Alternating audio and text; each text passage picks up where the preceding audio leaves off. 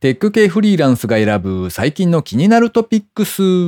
今回は291回目の配信となります。いつかどこかで使ってみたいいい感じのコメントシリーズ。やっぱさ、テトリスの長い棒になりたいっすよね。うんうん。無反応。この番組ではフリーランスエンジニアのエスとエンタメ系エンジニアのアスカが最近気になったニュースや記事をサクッと短く紹介しております。IT 関連をメインにですね、ガジェットだったり新サービスの紹介だったり、それぞれが気になったものを好き勝手にチョイスしております。今回も記事を3つ紹介していきたいと思います。ご意見ご感想などありましたら、ハッシュタグカタカナでテクフリで X に投稿いただけたらありがたいです。では最初の記事ですね。日本の巨大ロボット群像、デザインアートの展覧会イベント情報。こちらは JDN というサイトで掲載されていた記事ですね。福岡県の福岡市美術館にて、日本の巨大ロボット群像という展覧会ですかね。が2023年9月9日から11月12日まで開催されるそうです。こちらは公式サイトの紹介文からですね、ちょっと読み上げますと、本展では鉄人28号から近年のロボットアニメにおけるロボットのデザインと映像表現の歴史をそれらのリアリティ形成において重要な役割を果たした設定上のメカニズムと大きさを軸に検証していきます。その上で巨大ロボットとは何かを観客の皆さんと共に考えていきたいと思います。というふうに書かれておりました。うん。まあ、古くは鉄人28号から始まり、近代の、まあ、例えばガンダムとかですね、そういったロボット、アニメとかの、まあ、展覧会というか、なんかなってるんですかね。なかなか面白そうだなと思って紹介してみました。開催期間は2023年の9月9日土曜日から11月12日日曜日までですね。時間が9時半から17時半なんですけれども、なんか日によってちょいちょい違う日があるようなので、詳しくは事前に調べていただいた方が良さそうです。休館日も基本的には月曜日なんですけれども、他にもお休みの日があるようです。入場料は一般1600円、高校生、大学生が800円、小中学生が500円というイベントだそうですね。あすかさん、巨大ロボット好きなやつは何ですか？巨大ロボットですか？巨大ロボット知ってるのがガンダムか、うんエヴァンゲリオンぐらいなので、なるほど。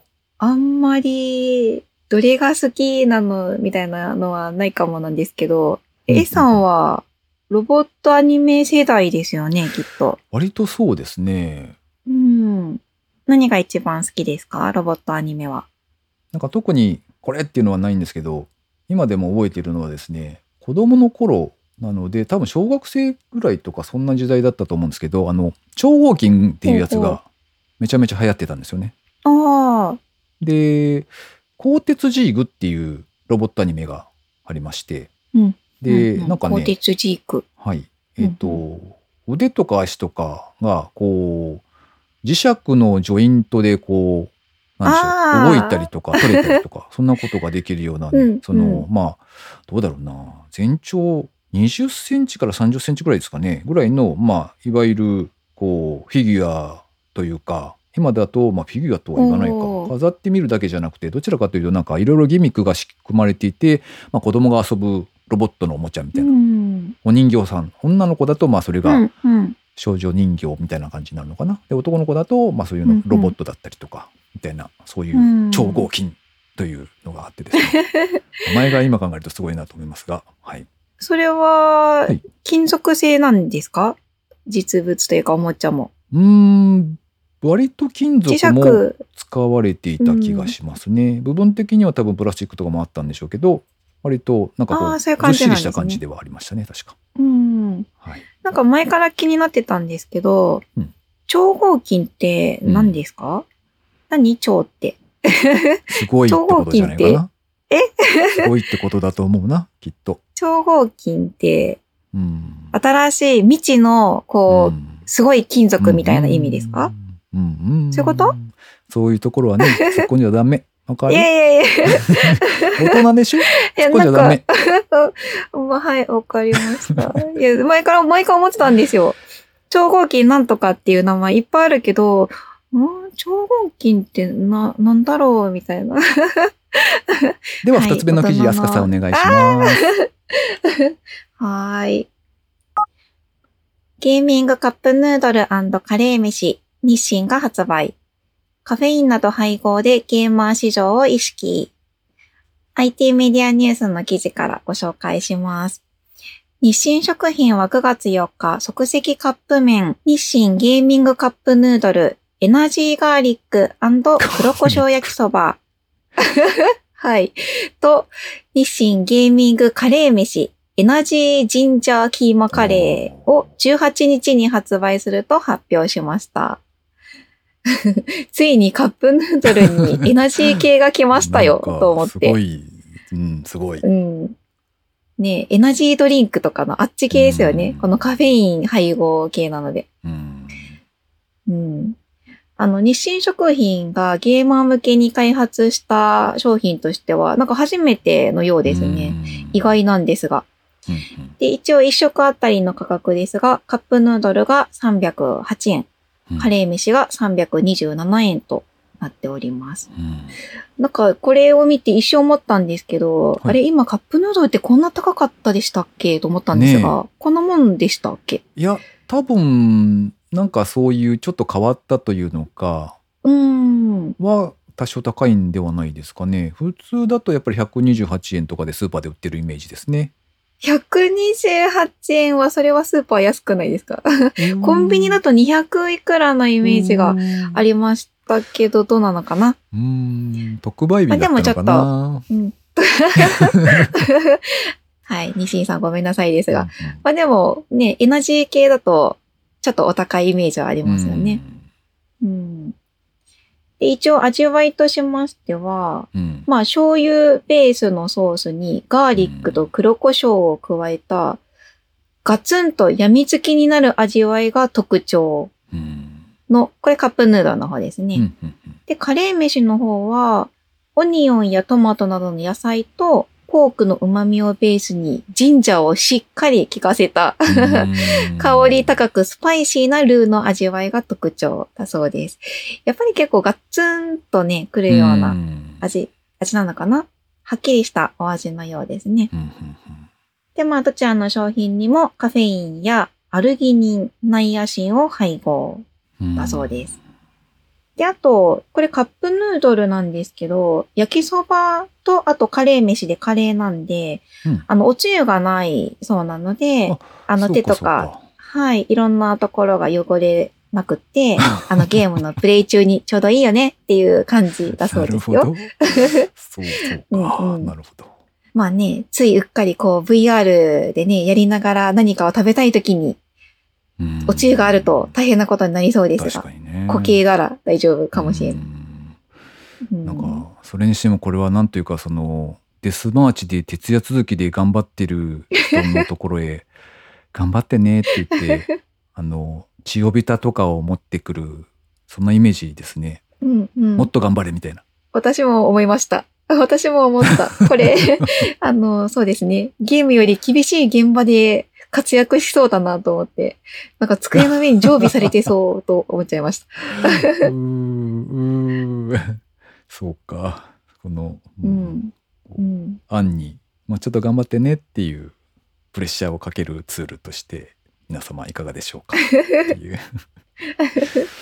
もうちょっと頑張ってねにしては、こう、だいぶ覚醒する感じの 食べ物ですね。確かにね。なんかでも、なんかそういうう、ん。やるぞみたいな気になるのかな、食べたら。ガーリックとかがあ、イカフェインとか入ってるからね。はい。普通のエナジードリンクとかは飲まないですか？あそう考えてみると、体のことを考えて未経験です、私。あ、未経験全はく飲んだことないんですね。そうですね。あ、そうなんですね。私一時期ハマりました。おおいかがでした？なんか飲んでみたくて、はいはい。ああ、そうですね。な、なんでしょう？あの、モン、モンスター？違うか、モンスターなんとかってありますよね。なんか、あれだ、と、なんか頭が痛くなっちゃって。あの、一本飲むと。なので、あの、なんかこう、ちょっと商品名がちょっと忘れちゃったんですが、C みたいなマークの、ちょっと大きめのボトルで、多分薄いんじゃないですかね。うんあ薄いけど、、量が多いみたいなやつは、あれはなんかちびちび飲むと、そんなに頭が痛くならないので、はい。しばらくあれにハマりましたね。なんか多分私にとってちょうどいい量で、あの程よくこう集中力が、みたいな感じなんですけど、なんか飲み続けると、はい一時期ハマって飲み続けちゃったんですよ。はいはい。2週間ぐらい。おなる。なんか毎日飲んでるみたいな。うん、そしたら、なんか、眠れなくなってきちゃって、夜とか。なんかずっと起きてるみたいな。で、なん、か、調子悪くなってきて、あ、これ飲み続けるのはあんま良くないんだな、みたいな、こうちょっとど 言葉悪いですけど、ドーピングみたいに、こう、いざという時に飲んだ方が、あの、私は体に合ってるなと思って、で、それからちょっと飲むのを控えるようになったんですけど、なるほど。ね、あれはね、常時飲んでいる人もいるので、ね、なんか、ちょっとね、とみんなの体調は大丈夫かしらみたいな気がしますが。うん。まあ、覚醒はしますよ。それはわかるそりゃうだろうなその感覚はわかる。うんうんうんそうか、んそういうことか。うんうんなんか昔あの、はい徹夜でツーリングをしていた時に、こう、すごいことしてますそうね。仕事があるのにたどり着けないって思ってそう帰り道をみんなで徹夜で走っていたことがあったんですけどそういう時にあの、うんなんだっけな本当に薬屋さんで売ってるようなうん。なんだっけなあのエスタロンだったかな？その眠気とかを、まあ、止めてくれる本当に薬ですね、うん。をうん飲んで頑張ってたみたいな時があったのでねはいまあ、なのでうん。あの、薬を飲んだ時にその急激に「あすげえ目が覚めた!」みたいなのが分かるんですよ。うん、はい、結構それに近い感じがしますよね。そうだからそれを続けて飲むというのはやっぱり体には良くないんだろうなと思ってあんまりこう手を出さないようにしてるっていうところですね。まあうんフォロー体というのもありましてですね。はい。まあまあ、でも、それでもやらなければならぬ時はきっとあるので、そういう時にぜひ。違うか、ゲーム、ゲームだからな。ゲームやつだからな。まあゲームだったらね、あのこう自分の意思でこそう楽しみながらやってると思うんで大丈夫だと思います。うんうん。はい。はい、そうですね。では最後3つ目の記事ですね。VR チャットで楽しむ体験型推理ゲーム VR マダミス。北海道のバーガーショップクラフターズキャンプとのコラボ作品バーガーミステリー惨劇レシピと積層の狂気を2023年9月から開催。こちらはプレスリリースで配信されていた記事ですね。VR マーダーミステリー団体イマーシブクラウドは VR 空間で実際に事件現場を捜索し真相を暴く物語体験型の推理ゲーム VR マーダーミステリーの新作シナリオバーガーミステリー惨劇レシピと積層の狂気。積層はこれはあれですかねあの積むの。層はなんだろう。なんて言えばいいんだ積むでいいんじゃないでしょうか。これうを積むですね積んでそうになる。あの,、多分バーガーなのでこういろいろね物を積んでいくのでまあ積層そこから来ているのかな。うんうん。積層の狂気というふうにタイトルがついておりますが、こちら2023年9月から VR チャットで開催すると発表しました。この作品はですね、北海道に実在するバーガーショップ、クラフターズキャンプの実店舗をメタバース上に再現。その店舗の中を探索し、殺人事件の手がかりを探し当て、殺人犯は誰なのか、参加者同士で議論して真実を暴くコミュニケーションゲームだそうです。プレイヤー同士の会話による駆け引き、それによって生まれる人間関係をお楽しみください。とのことですね。うんうんプレイ人数は5人。提供開始日は2023年9月と書かれております。ゲーム参加費は無料。必要な環境はですね、VR チャットと Discord が必要になるんですけれども、VR チャットは起動ができれば VR 機器がなくても Windows 等で参加が可能だそうです。あつかさんなんかマダミス結構やっていらっしゃると聞いておりますけど、なんかうんこのゲーム、このマーダーミステリーというやつっていうのは、なんか複数人でやるものなんですか？あそうですね。マダーミステリーは、はい、登場人物がまあいまして、はいはい。登場人物の分だけまあ人、まあ参加者を募ってやる感じになりますね。うんうんうんまさに本当に、あの、推理小説とかを思い浮かべてもらうといいんですけど、うん。推理小説の中に入り込むような感じなので、推理小説は例えばまあ、まあ普通の登場人物、まうん。あ主人公がいたり、あとは犯人がいたり、うん。名探偵がいたっりっていう感じで何人か登場人物いると思うんですけど、うんうん。その誰一人かけても多分ストーリーが成り立たないと思うので、まあ例えばアリバイとかもあるんで、うんあので推理するのに必要な人数がまあ必要な感じですかうね。ん。そっかそっか。じゃあこれは5人集まったら VR の中でみんなで遊ぶという感じになるってことですそうね。ですね。うんはい、そうだと思います。はーい。ということで今回紹介する記事は以上となります。続きまして番組にいただいたコメント紹介のコーナーですね。まずはマイルドさんからコメントいただきました。いつもありがとうございます。ありがとうございます。カンペって、アスカさんが言葉の意味をわからないリアクションかと思った笑い。東京ゲームショウの VR は気になる。ネッシーはそっとしておく方が良いのではとコメントいただきました。あすかさん、カンペは分かりましたか？あ、カンペですかカンペは、はい、わかりました。うん、よかったよかった。うん、大丈夫。はい。カンニングペーパー？うん。カンニングペーパーですよね。合ってる合ってる。ネッシー、ネッシー。はいはい。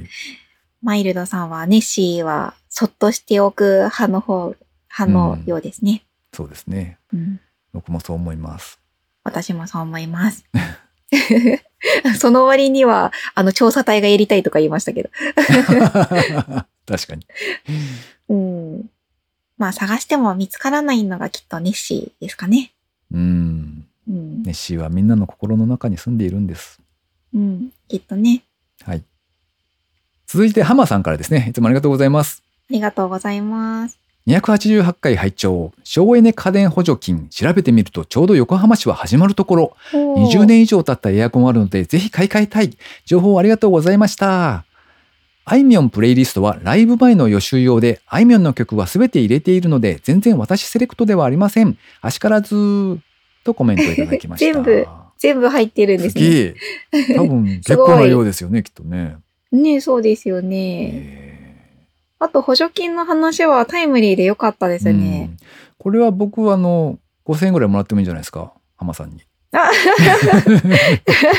補助金は一体いくら出るんでしたっけ？5000円以上出るんでしたっけ？なんか、わあ、どうだったかな？2割だか3割だか引きぐらいのイメージになるんじゃなかったかな、確か。あ、そうなんですね。うん はい。いやいや、嘘です、嘘です。はい。はい。